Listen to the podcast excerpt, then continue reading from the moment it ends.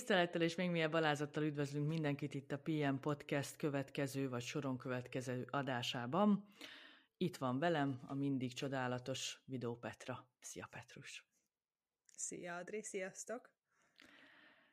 Hát kérlek benneteket nagy tisztelettel, itt most egy olyan témát hoztunk, amit már azért jó ideje így szerintem latolgattunk, vagy hát nem is az, hogy latolgattunk, de igazából erről beszélni kell, mert hogy ez egy nagyon közkedvelt téma az utóbbi időben, ez pedig a narcizmus, vagyis a narcisztikus személyiség zavar. És még mielőtt belevágnánk abba, hogy most akkor ez micsoda, meg, micsoda, meg kicsoda, meg egyáltalán, meg hogy, meg mint, nagyon érdekesnek találom, hogy az utóbbi időben ez ilyen totál felkapott dolog lett, és hogy ilyen előszeretettel így dobáljuk rá most már mindenkinek, hogy hát tiszta nárci volt ez, a totál nárci a csávó, tehát hogy így megy, a, megy ez, miközben ö, utána néztem, a lakosságnak egy, azaz egy százaléka az, aki narcisztikus személyiségzavarral ö, pszichológusok által diagnosztizálva vagyon. És uh-huh éppen ezért én azzal kezdeném, hogy, hogy, felol, hogy ezek a, felolvasom ezt a kicsit talán szárazul ható, de szerintem nagyon fontos ö, diagnózist, tehát tulajdonképpen egy keretet, ami alapján ugye a pszichológusok valakit narcisztikus személyiségzavarral diagnosztizálnak. Ez pedig így szól, fiatal felnőttkortól kezdve számos különféle helyzetben megnyilvánuló grandiózitás, fantáziált vagy viselkedéses, csodálat iránti igény és az empátia mindent átható teljes hiányának mintázata. Tehát az, aki narcisztikus személyiségzavarral diagnosztizálva van, az ezt tudja. És szerintem, hogy ezt így tovább folytassam, aztán mindjárt átadom Petrának a szót, hogy nagyon sokan vagyunk, akik narcisztikus személyiségi jegyeket hoznak, és pont azért, mert ugye most már van, nagyon régóta van nekünk a Google, és, és mindenki ugye fotelhuszár, ráhúzunk emberekre, pusztán azért, mert egy-egy dologban esetleg mutat narcisztikus jegyeket, és akkor rámondjuk, de szerintem ezzel nagyon óvatosan kell bánni, ez egy nagyon komoly betegség, és gyakorlatilag, ha majd eljutunk oda a beszélgetésbe, hogy a terápiás része az hogy működik, vagy hogy egyáltalán lehet-e kezelni bármilyen módon, szóval borzasztóan nehéz ebből bárkit kigyógyítani, mert hogy hát ugye ez is gyerekkorba gyökerezik, és egy nagyon komoly hiátus okozza ennek a kialakulását. Az, én azt gondolom, hogy ez, ez is egy ilyen spektrum, tehát ugye ha valaki mondjuk önző módon viselkedik, akkor sokszor rá lehet sütni, hogy na hát ő, ő narcisztikus, de ugye egy, egy, egy egészséges önzés az azért kell, és, és nyilván én ezt úgy képzelem, mint hogyha egy, egy skálán mozogna valaki, és nyilván a, a túlsó vége az, aki full narcisztikus, és, és ugye azért vannak, vannak közte még azért lehet mozogni ezen a, ezen a spektrumon, a, a két véglet között és hát ugye miből fakad, tehát egy, ugye mind, mind, nem mindig, de hogy ebben az esetben ugye a, az ellentétét kell megnézni, tehát ugye egy narcisztikus ember, ugye mondtad grandiozitás, tehát ő, ő azt gondolja, hogy ő, ő a legokosabb, ő mindent jobban tud, mindenki más hülye körülötte, és tehát, hogy és ezt a fajta megerősítést várja ugye a környezetétől, azáltal, ahogy ugye viselkedik, majd ezekbe mondhatunk példát, de hogy, hogy itt a, a, a gyökere ennek az egésznek valójában egy alacsony önbecsülés, amit ugye hmm. a családjából és ugye a szüleitől nem kapott meg, és a folyamatos önértékelés az, amit, amit ugye vár másoktól, mert hogy ő ugye ő saját maga ugye nem kapta ezt meg, és ugye nem tartja magát valójában sokra, de ugye ezt, ezt próbálja kérőszakolni másoktól, hogy őt, őt bálványozzák és imádják. Hát a, az igazság, hogy tök jó, tök jó, hogy mondtad ezt a spektrumot, mert hogy valóban itt ugye a narcizmus az valójában az nem feltétlenül egy rossz dolog, hogyha azon a bizonyos spektrumon a megfelelő, a potméter megfelelő módon van húzva, mert hogy ugye a kapocs közte, meg az egészséges önbizalom között a megfelelő, vagy a jó értelemben táplált önbecsülés. Tehát ez, a, ez az, ami ott, ott középen jól kell, hogy legyen, és akkor ugye nem csúszunk át ebbe a totál empatába, aki ugye gyerekek, én itt se vagyok, csak szolgállak titeket, vagy pedig ebbe a narcisztikusba, aki ugye mindent és mindenkit maga körül öm, leuralva tudja csak saját magát ö, értékesnek találni. Itt ö, van itt még egy nagyon érdekes gondolat, hogy a narcisztikus beteg önmaga iránt érzett erőteljes szégyen és elégedetlenség érzéséből táplálkozik. Tehát, hogy ez a két dolog, hogy van neki egy úgynevezett mindjárt mondom, van neki egy úgynevezett narcisztikus szégyenérzete, kora gyermekkorban éri őket sérülés, és mm. azt éreztetik velük ebben az időszakban, hogy ö, ö, nem elég jók, bármit is tesznek, nem lesznek elég jók, és gyakorlatilag mindenre alkalmatlanok. Ebből alakul ki ez a narcisztikus szégyenérzet, amit követ egy narcisztikus düh és ez az a dű, amikor uh-huh. például őt kritika éri, vagy valamilyen tiszteletlenséget tapasztal, egyrészt a tiszteletlensége önmagában is túlérzékeny, és gyakorlatilag erre dűkitörésekkel reagál, a közvetlen környezete pedig az elszenvedője, mert hogy tőlük várja azt a fajta visszaigazolást, amit gyerekként ő nem kapott meg, és amire nagyon vágyott, és hát rájuk vetíti, mert hogy mi más tudna csak vetíteni, nem tud adni, ezért is hiányzik ugye belőle az empátia, mert ő nem kapott ilyet, és csak azt tudja adni, amit kapott, tehát kivetíti azt, hogy a többiek értéktelenek, szarok, húgyok, fokozhatnám még akárhogy, uh-huh. és, és semmire nem valók. A főbb jellemvolásaik ugye, hogy rendkívül arrogánsak, önelégültek, és látszólag nagyon magabiztosak. Ez szerintem egy kulcs szó, ez a látszólag. Hát igen. Nagyon Szerintem hát ez, igen. ez nagyon fontos, Persze. igen. Igen. igen. Igen, tehát uh, ahogy mondtad is, ugye uh, a, a szülői szeret, szeret, szeretet, ugye gyerekkorban ez egy felhő, feltételhez kötődik, ha kötődik, vagy alapból az van, hogy nincsen, tehát bármit csinálhatsz te, akkor se leszel elég jó. Uh, hogyha feltételhez kötődik, akkor ugye tanuljál jól, sportoljál jól, viselkedjél szépen, stb. Uh, és ugye mindig, mindig uh, egy tökéletességre fognak ö, törekedni ezáltal, hogy az alapszükségletüket ugye kielégítsék. Itt a, a pszichológusok egyébként már évek óta kategorizálják ezt a, ezt a narcisztikus személyiséget, megkülönböztetnek két kategóriát, alacsony önbecsülésűt, akinek rendszeresen szüksége van a pozitív visszajelzésre, és valamint azt, aki valóban domináns pozitív énképpel rendelkezik, illetve egy másik felosztás szerint van nyitott és látens narcisztikus, előbbi nyíltan leuralja a másik embert, az utóbbi passzív-agresszív manipulátor. Ó, a kedvenc témám, ugye? Hát manipulátorok. Ide... Hát, igen. Istenem. Igen.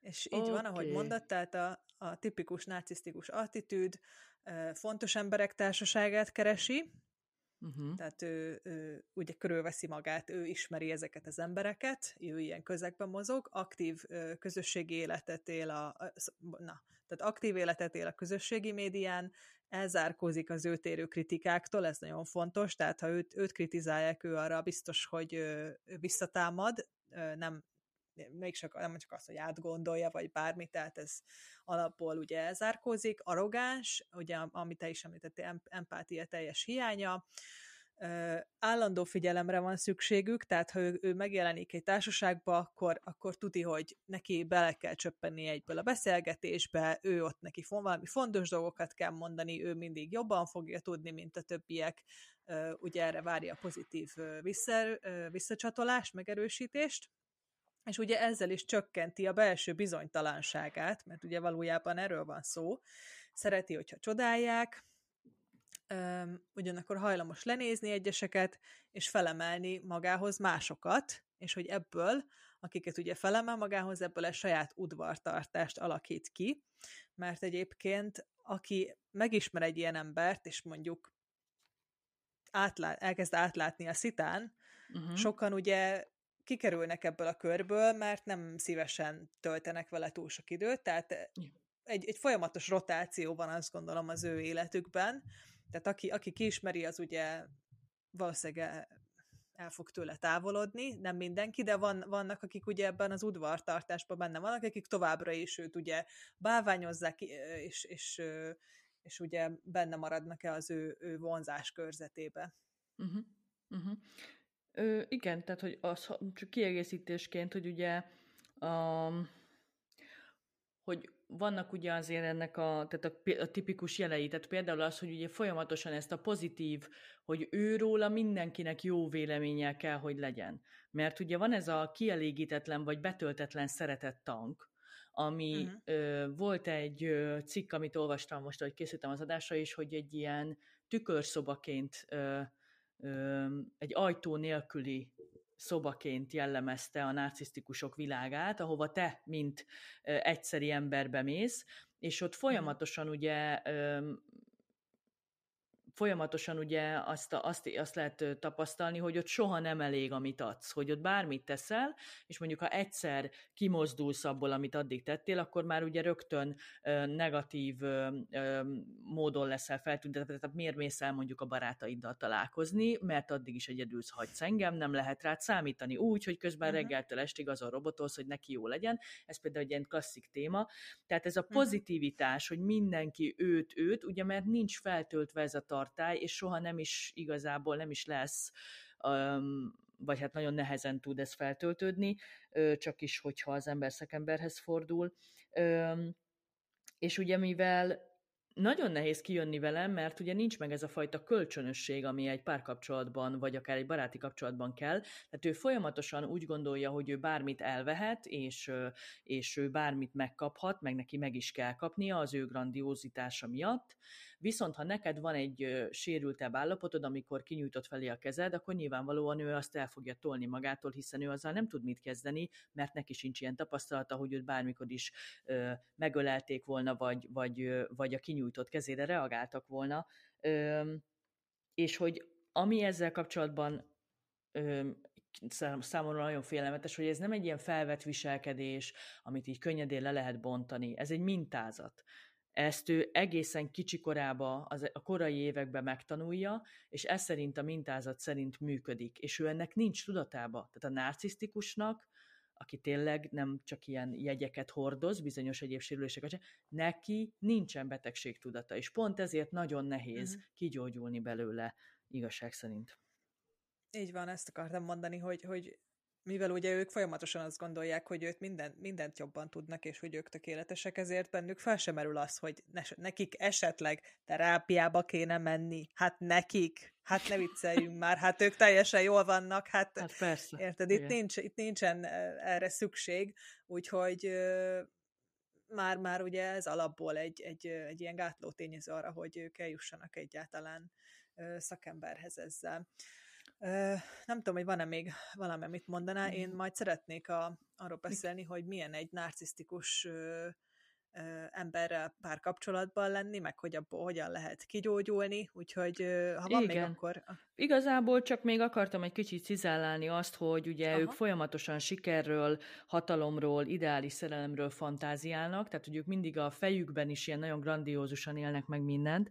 Nagy, nagyon nagyzoló elképzeléseik vannak a saját fontosságukat illetően, ezt ugye te már kifejtetted, különlegesnek gondolják magukat, és csak is, ahogy szintén te is mondtad, hasonlóan fontos emberek érthetik meg őket. Tehát például ez egy, ez ide tudok egy személyes érintettségből adódó példát, hogy van olyan ismerősöm, aki állandóan azt mondja, vagy azt tapasztalom tőle, és egyébként ő hordozza ezeket a nem narcisztikus, tehát nem diagnosztizált, de hordozza ezeket a kis a spektrumnak bizonyos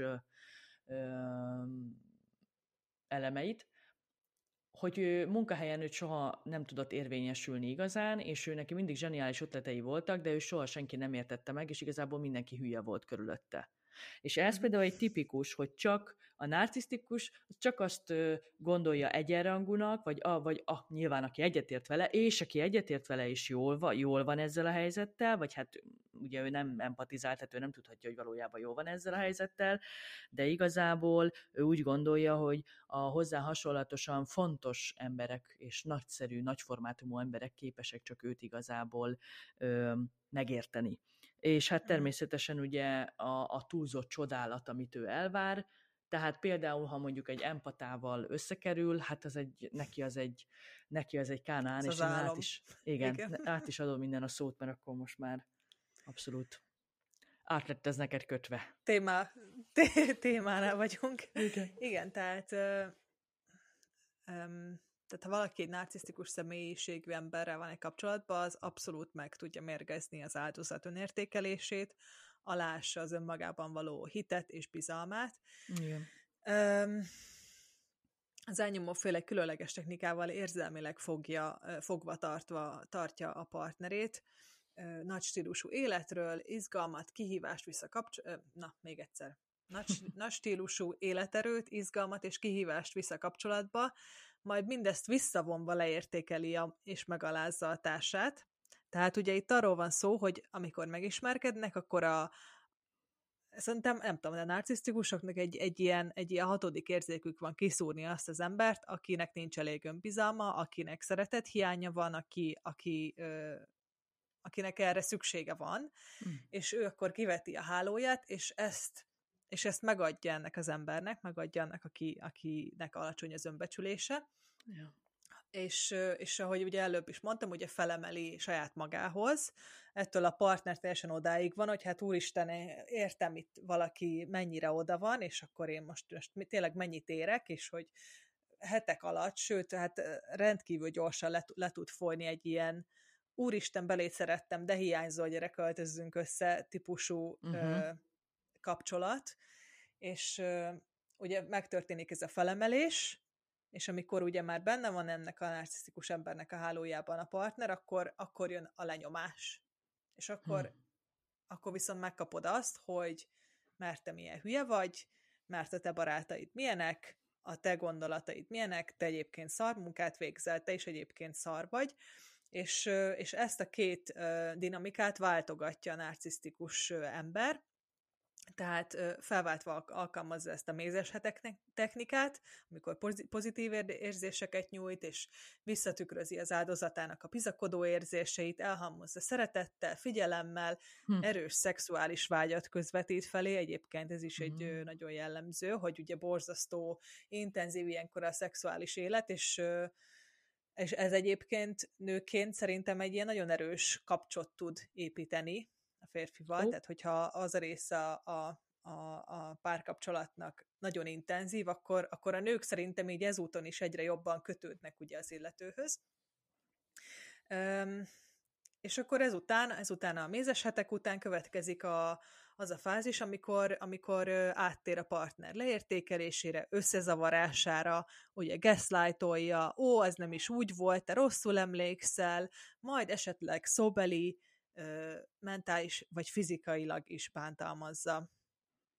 És ugye itt ez a, ez a, ez a trükkösebb az egészben, hogy a partner ugye mindig a mézes hetek ö, állapotát fogja visszavágyni, és nem érti, hogy de hát most, hát most mi történt, és, és nem tudom, és ugye e, emiatt maradhat benne egy ilyen kapcsolatban, mert mindig ugye azt az állapotot fogja várni, hogy majd egyszer, majd, majd ez is visszajön, de, de nem, nem. Tehát nehéz.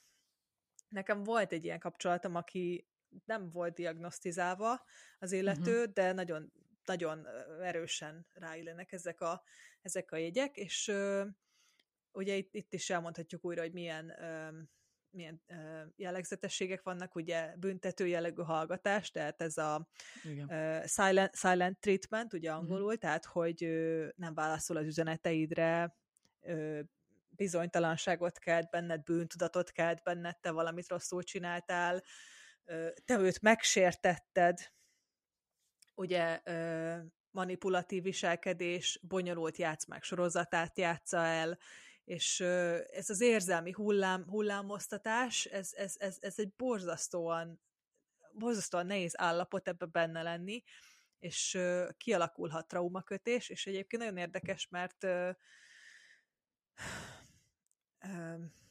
tehát a partner is valamiért ezt a helyzetet választja, és ezt a helyzetet teremti meg a saját életében, és ugye itt is a múltba kell visszanézni, hogy ugye miért? Mert ő is ebből jön. Tehát neki is az élete egy ilyen, egy ilyen érzelmi hullámoztatás volt, ahol voltak folyamatosan ugye impulzusok, traumák, bizonytalanság, stb. És ugye újra és újra megteremti ezt is a partner, mert hogy Mert hogy azt gondolja tudat alatt, hogy egy, hogy egy, egy nyugodt élet, egy nyugodt partnerrel, az unalmas. Az neki hm. nem, nem az a normális. Abban nincsen izgalom. Úgyhogy, úgyhogy idő után a partner abban a tévhitben él, hogy valójában minden problémáért ő a felelős, elkezdődik az a fajta viselkedés, hogy ilyen tojáshéjakon, mint hogyha tojáshéjakon kéne járkálni, ezt nem tehetem meg, ezt nem mondhatom el, fú, hát ez sem, mert ebből baj lesz, ugye? Uh-huh. Uh-huh. Na de ez egy milyen kapcsolat, amikor uh-huh. nem mondhatok el valamit, meg el kell titkolnom, mert nehogy baj legyen belőle. Uh, úgyhogy uh, Figyelj, az az igen, ez nehéz. A az az igazság, hogy ebbe az a legijesztőbb és szomorúbb, hogy a partnernek, aki ugye ezeket mind megtapasztal, vagy mind átéli, és ezek beépülnek, és neki már ez egy természetes állapot lesz, és ha csak nem a partner mondjuk el nem megy terápiába, kócshoz, bárhova, ahol ezek mondjuk egy külső szemlélő által kicsit fény alá lesznek rakva, akkor ő már nem is tudja, tehát hogy minél tovább vagy egy ilyen partner kapcsolatban, mm. annál kevésbé, ahogy te is mondtad, ugye a gaslighting, ez a gázláng effektus, ami gyakorlatilag a saját valóságodat kérdőjelezteti meg veled egy idő után, és ez a tükörszoba, amit említettem, mint példát, tehát amikor ott eltévedsz, és ugye már önmagad tükörképét sem tudod rendesen ö, felismerni, meg már azt se tudod, hogy, hogy te valójában most ö, ö, ki vagy, meg hogy, meg hogy merre állsz arccal, az mind ennek a sok mindennek, amit most felsoroltál, a végterméke, és ö, nekem volt ügyfelem, aki egy ilyen kapcsolatból kilépett, és aztán együtt görgettük ezt föl, hogy gyakorlatilag neki egy ilyen narcisztikus partnere volt, és sajnálatos módon, de közben meg patika jelleggel mutatta a gázláng effektusnak a hozadékait. Tehát, hogy ő tényleg egy csomó mindent elhitt, amit neki mondtak, már egy idő után azt se tudta, hogy, hogy, hogy tényleg az ég kéke, hogy valóban, ahogy ő látja, az úgy van-e. Igen. Ő gyógyul, ő jobban van, viszont az, aki ennyire beteg, tehát aki ugye vannak, állítólag olvastam erről, vannak esetek, amikor ők egyszerűen észreveszik ezt a mintát, hogy ugye folyamatos meg nem értésben vannak, és hogy őt ugye nem tudják megérteni, meg, meg nem hogy valahogy így megtapasztalják azt, hogy azok, akik közel állnak hozzájuk, azok kvázi így elhasználódnak mellettük. És vannak olyan esetek, mm. amikor rendelkezik azért valamennyire, annyi, valamennyi vagy annyi önismerettel a narcisztikus beteg, hogy ezt felismerje, és akkor elmegy egy terápiába, és ott ugye például, amit te is mondtál, ezeket a bonyolult játszmákat, ugye kommunikációs eszközökkel, meg terápiás eszközökkel ki tudja kerülni a terapeuta, és akkor így nagyon lassan, hosszú évek alatt ebből mm, lehetséges kigyógyulni.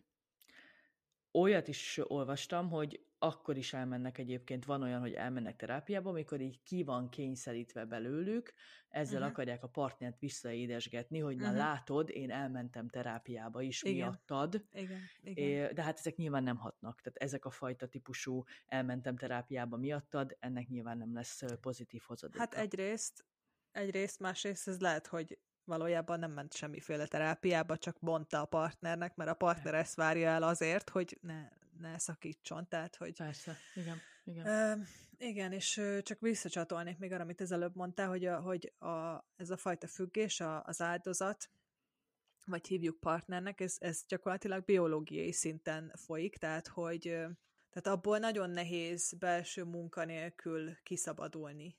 Uh-huh. Mert hogy itt ugye már egy traumatizált dologról van szó, egy traumatizált emberről, és ilyenkor már tényleg érdemes szakember segítségét kérni, és én azt gondolom, hogy egyéni terápia, bár én nem vagyok szakember, meg nem vagyok pszichológus, de, de hallottam már olyat, hogy, hogy, hogy akkor párterápia, és akkor menjünk együtt, meg nem tudom. Én nem nagyon hiszek ezekbe. Uh-huh. Én azt gondolom, hogy, hogy a külön terápia szerintem hatékonyabb lehet, és hogy miért olyan nehéz kilépni egy ilyen kapcsolatban, mert mert hogyha ki, ki is szabadul ö, valaki ebből a, ebből a vonzás körzetből, egy nagyfokú hiányérzetet érez, mert ugye eddig annyira nagy volt egyébként a feszültség, egy, egy gyomorgörcs volt benne, és, és ö, volt egy, egy olyan fajta jelenlét az életében, ami, ami hogyha ugye nincsen tovább, akkor egy ilyen ürességérzet van, hogy akkor most így mi van, mi van az én megszokott szerepemmel, mi van azzal, hogy, hogy, hogy döntéseket kell hoznom, eddig nem kellett, eddig csak azt kellett tenni, amit ugye, amit ugye lehetett, meg amit ugye a másik megengedett, vagy, vagy amiből nem volt ugye baj. Ugye van egy, volt egy hatalmas érzelmi intenzitás, ami ugye nincsen, és valahol ez, ez egy ilyen gyermeki státuszt is feltételez, mert ugye a másik szabta meg azokat a dolgokat, amiket ugye megtehetett. Ilyen, a... ilyen nagyon durva korlátozások, például, hogy, hogy féltékenység, ugye ez is szerintem egy hatalmas jellemvonás, ugye önbizalomhiány és minden egyéb miatt, ami az előbb elhangzott, és és ott is akár, akár nem tudom, óránként beszámolni, hogy, hogy hol van, mit csinál, kivel van, miért ott van, miért megy el egy, egy szülinapra, milyen bulim van, stb. Tehát, hogy, hogy egy idő után ugye bekorlátozódik az, amit ugye szabad csinálni, és, és utána van egy nagy szabadság, hogy akkor jó, de most akkor mit csináljak, vagy akkor most mit szabad, vagy... A Bihari Vikinek van, hogyha ö, szerintem nagyon sokan ismerik a Bihari Viktóriát, vagy hát Bihari Vikit, ugye, még a Téka sztorik, meg stb. ből kiindulva.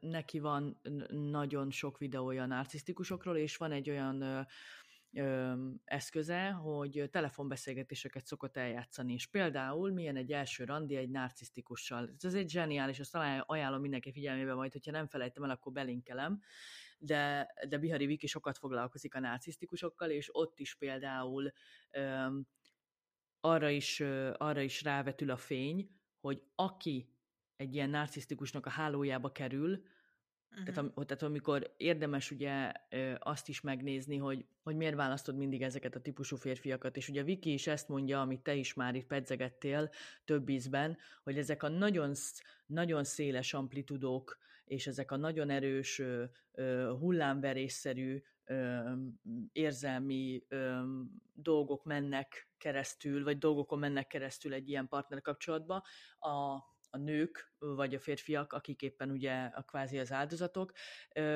és ez egy idő után normális lesz. Tehát amikor jön egy olyan kapcsolat, ahol a férfi azt mondja, hogy ott vagyok ötre, ott vagyok ötre, meg, meg hoztam ezt, meg megígértem azt, és akkor ez úgy lesz, akkor az viszont már ugye kvázi elkezd unalmas lenni, meg az olyan fura, nem tudunk vele mit kezdeni, mert az, aki ugyanúgy nagyon, sok, nagyon sokféle szeretet megvonási formát tapasztalt gyerekkorában, azt, az ugye nyilvánvalóan sérült módon vagy hibás módon kötődik, és az nagyon könnyen választ magának egy olyan partnert, aki a szülei viselkedését tudja ö, újra leképezni, hiszen a viszonyrendszert is ugye cipeljük magunkkal.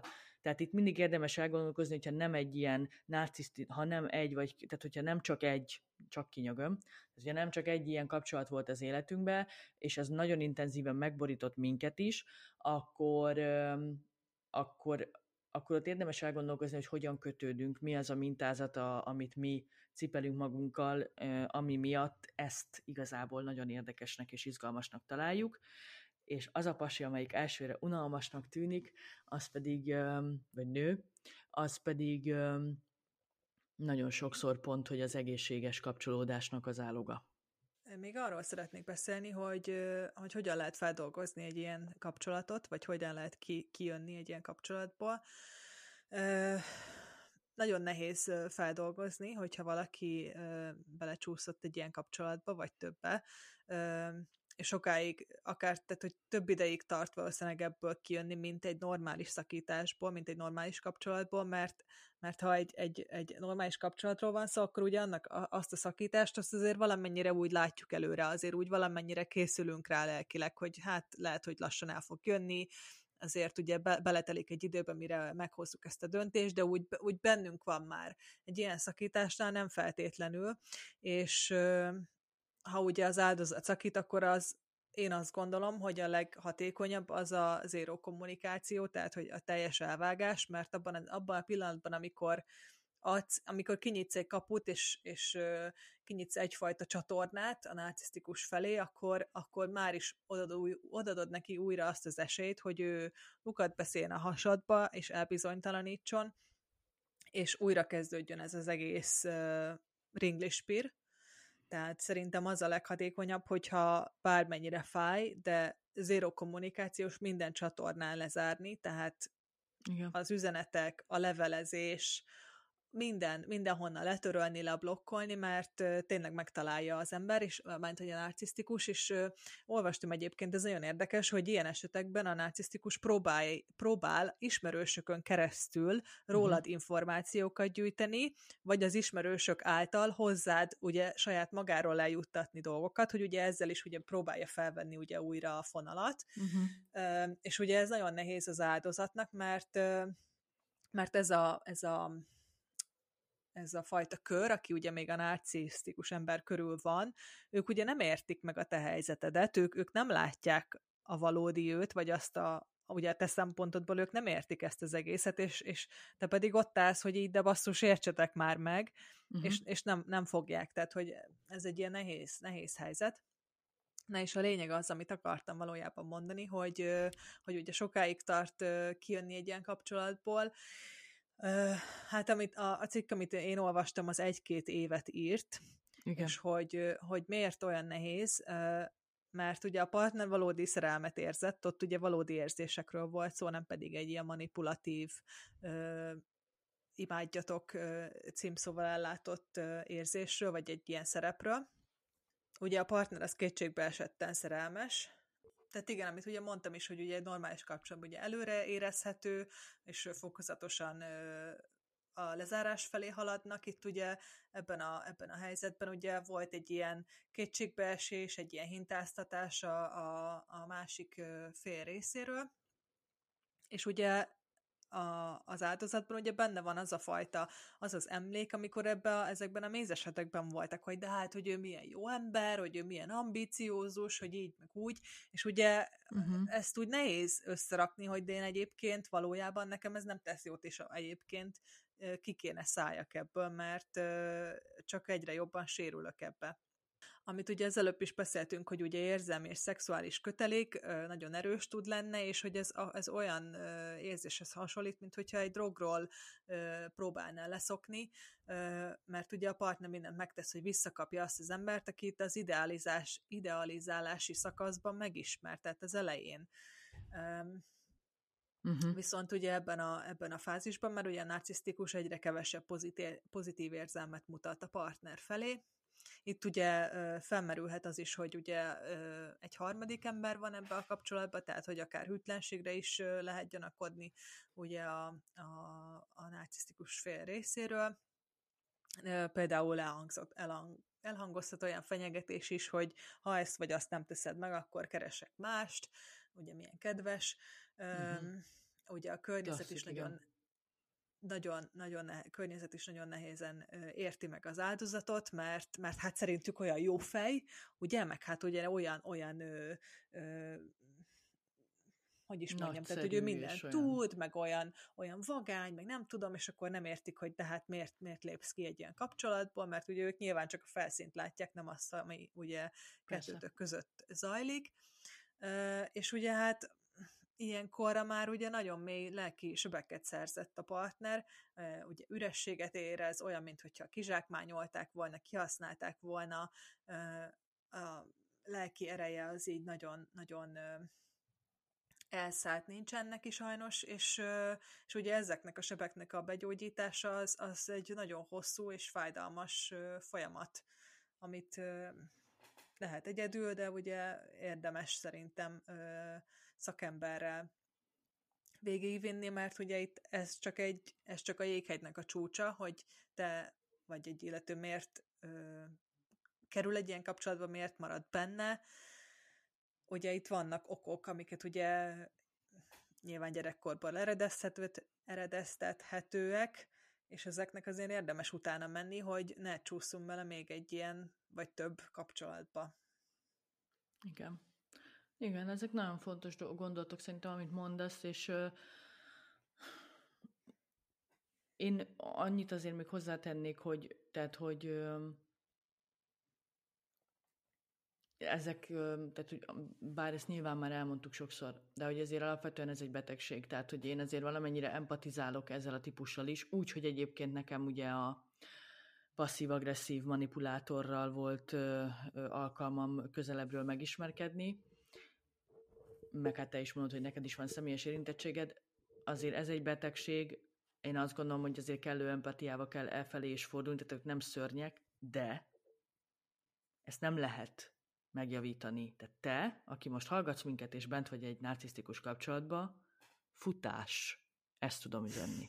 Tehát nem tudod megjavítani, nem a te kompetenciád, és ahogy a jeleket látod, ami borzasztóan nehéz, mert pont az elején ott van a lilaköd, ahogy mondotta, és ott vannak a mézeshetek, de ezért érdemes figyelni mindig nagyon, amit ugye a manipulátoroknál is elmondok,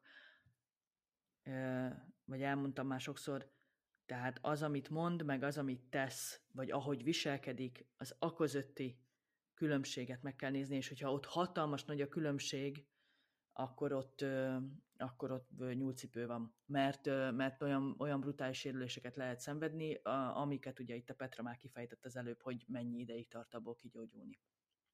Igen, még én annyit szeretnék hozzáfűzni, hogy, hogy érdemes, tehát hogy érdemes hallgatni a, az intuíciónkra, mert én azt gondolom, hogy a, az úgynevezett red flageket azért mi mindig látjuk, és azért mindig Persze. van egy kis, van egy kis, ú, egy kis ellenérzés. Tényleg? Tényleg két nap után hiányzok neki? Hát az hogy a francba lehet? Jaj, nem mhm. baj, mert amúgy tök jó, mert, mert, mert jól esik amúgy ez a figyelem, meg ez a szeretet, de, de ezekre a kis jelekre azért szerintem érdemes figyelni, meg érdemes saját magunkra hallgatni, mert nem véletlenül jönnek fel ezek, úgyhogy ja, ez én személyes kedvencem, csak ha már ilyen kis anekdoták jönnek, hogy kettő, vagy az első telefonbeszélgetés után másnap reggel azt az üzenetet kaptam, hogy ébredezik bennem a szerelem.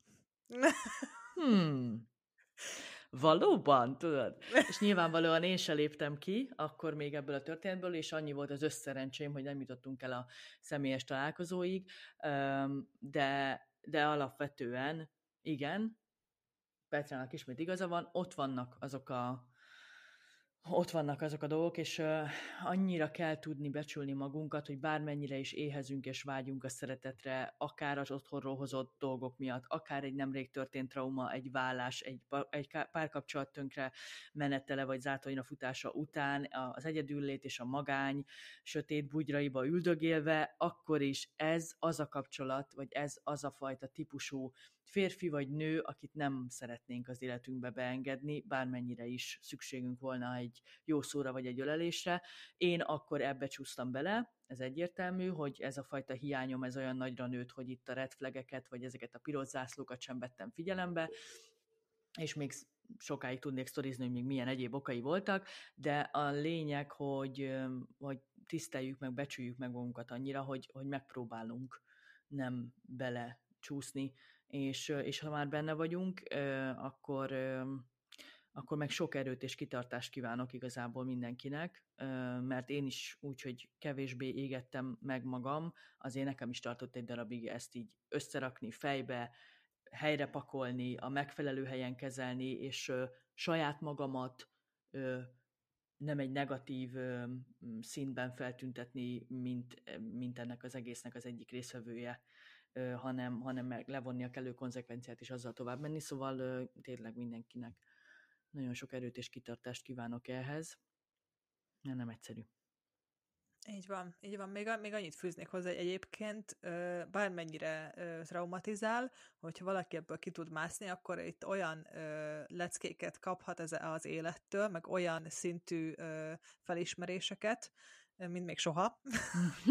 és, és, és, ezeket a, és ezeket a jellemvonásokat utána már 20 méterről kiszúrja az ember, oh, már egy-egy megnyilvánulásból, vadidegen emberektől már tudni fogod, hogy hopp, ó, te aztán nem jössz az én utcámba, Igen. te ott maradsz szépen távol, és utána már egyszer megégeti magát az ember jó esetben, csak egyszer, utána már nem, nem engedi, hogy újra ilyen helyzetbe kerüljön. Úgyhogy hát egy nagy tanulópénc igazából. Valamiért, akik ezen, ezen mennek át, valamiért ezt meg kell, meg kell tapasztalnunk, meg kell tanuljuk, úgyhogy le, levonjuk belőle a, a, a tanulságokat, és akkor úgy lehet tovább menni. No, kedves hallgatók, én akkor azt gondolom, hogy hogy így, így egy dióhéjban azért így szerintem elég jól összefoglaltuk így a narcisztikusokat, meg a velük való kapcsolódásnak a nehézségeit. Ö, nyilván itt még lehetne beszélni sokféle narcisztikus kapcsolati mintáról, barátságokról, vagy éppen a narcisztikus szülőkről. Ö, akár lehet, hogy nem tudom, még beszélünk erről Petrával, még az is lehet, hogy majd ennek még egy csinálunk egy második részt, mert azok is nagyon, nagyon érdekes tapasztalásokat, meg, meg tanulságokat tudnak hozni. Összességében én akkor azt gondolom, hogy mi így most első körben ennyit gondoltunk a narcisztikusokról, narcisztikusokról. Köszönöm szépen, és köszönjük szépen a csodálatos és mindig nekünk nagyon fontos figyelmeteket. PM Podcast a Facebook oldalunk, Podcast PM az Instagramunk, Revenant Coaching, én coaching és mediáció, és Videó Petra pedig megtalálható bármilyen egyéb más kérdésben, ami a lélek útvesztőivel kapcsolatos. Úgyhogy hát jövünk két hét múlva is, és ahogy mondani szoktuk, Keressük az egyensúlyt. Hát és ez így van, Sziasztok. ahogy ezt is mondani szoktam. Köszönjük. Szevasztok! Jók legyetek! Sziasztok!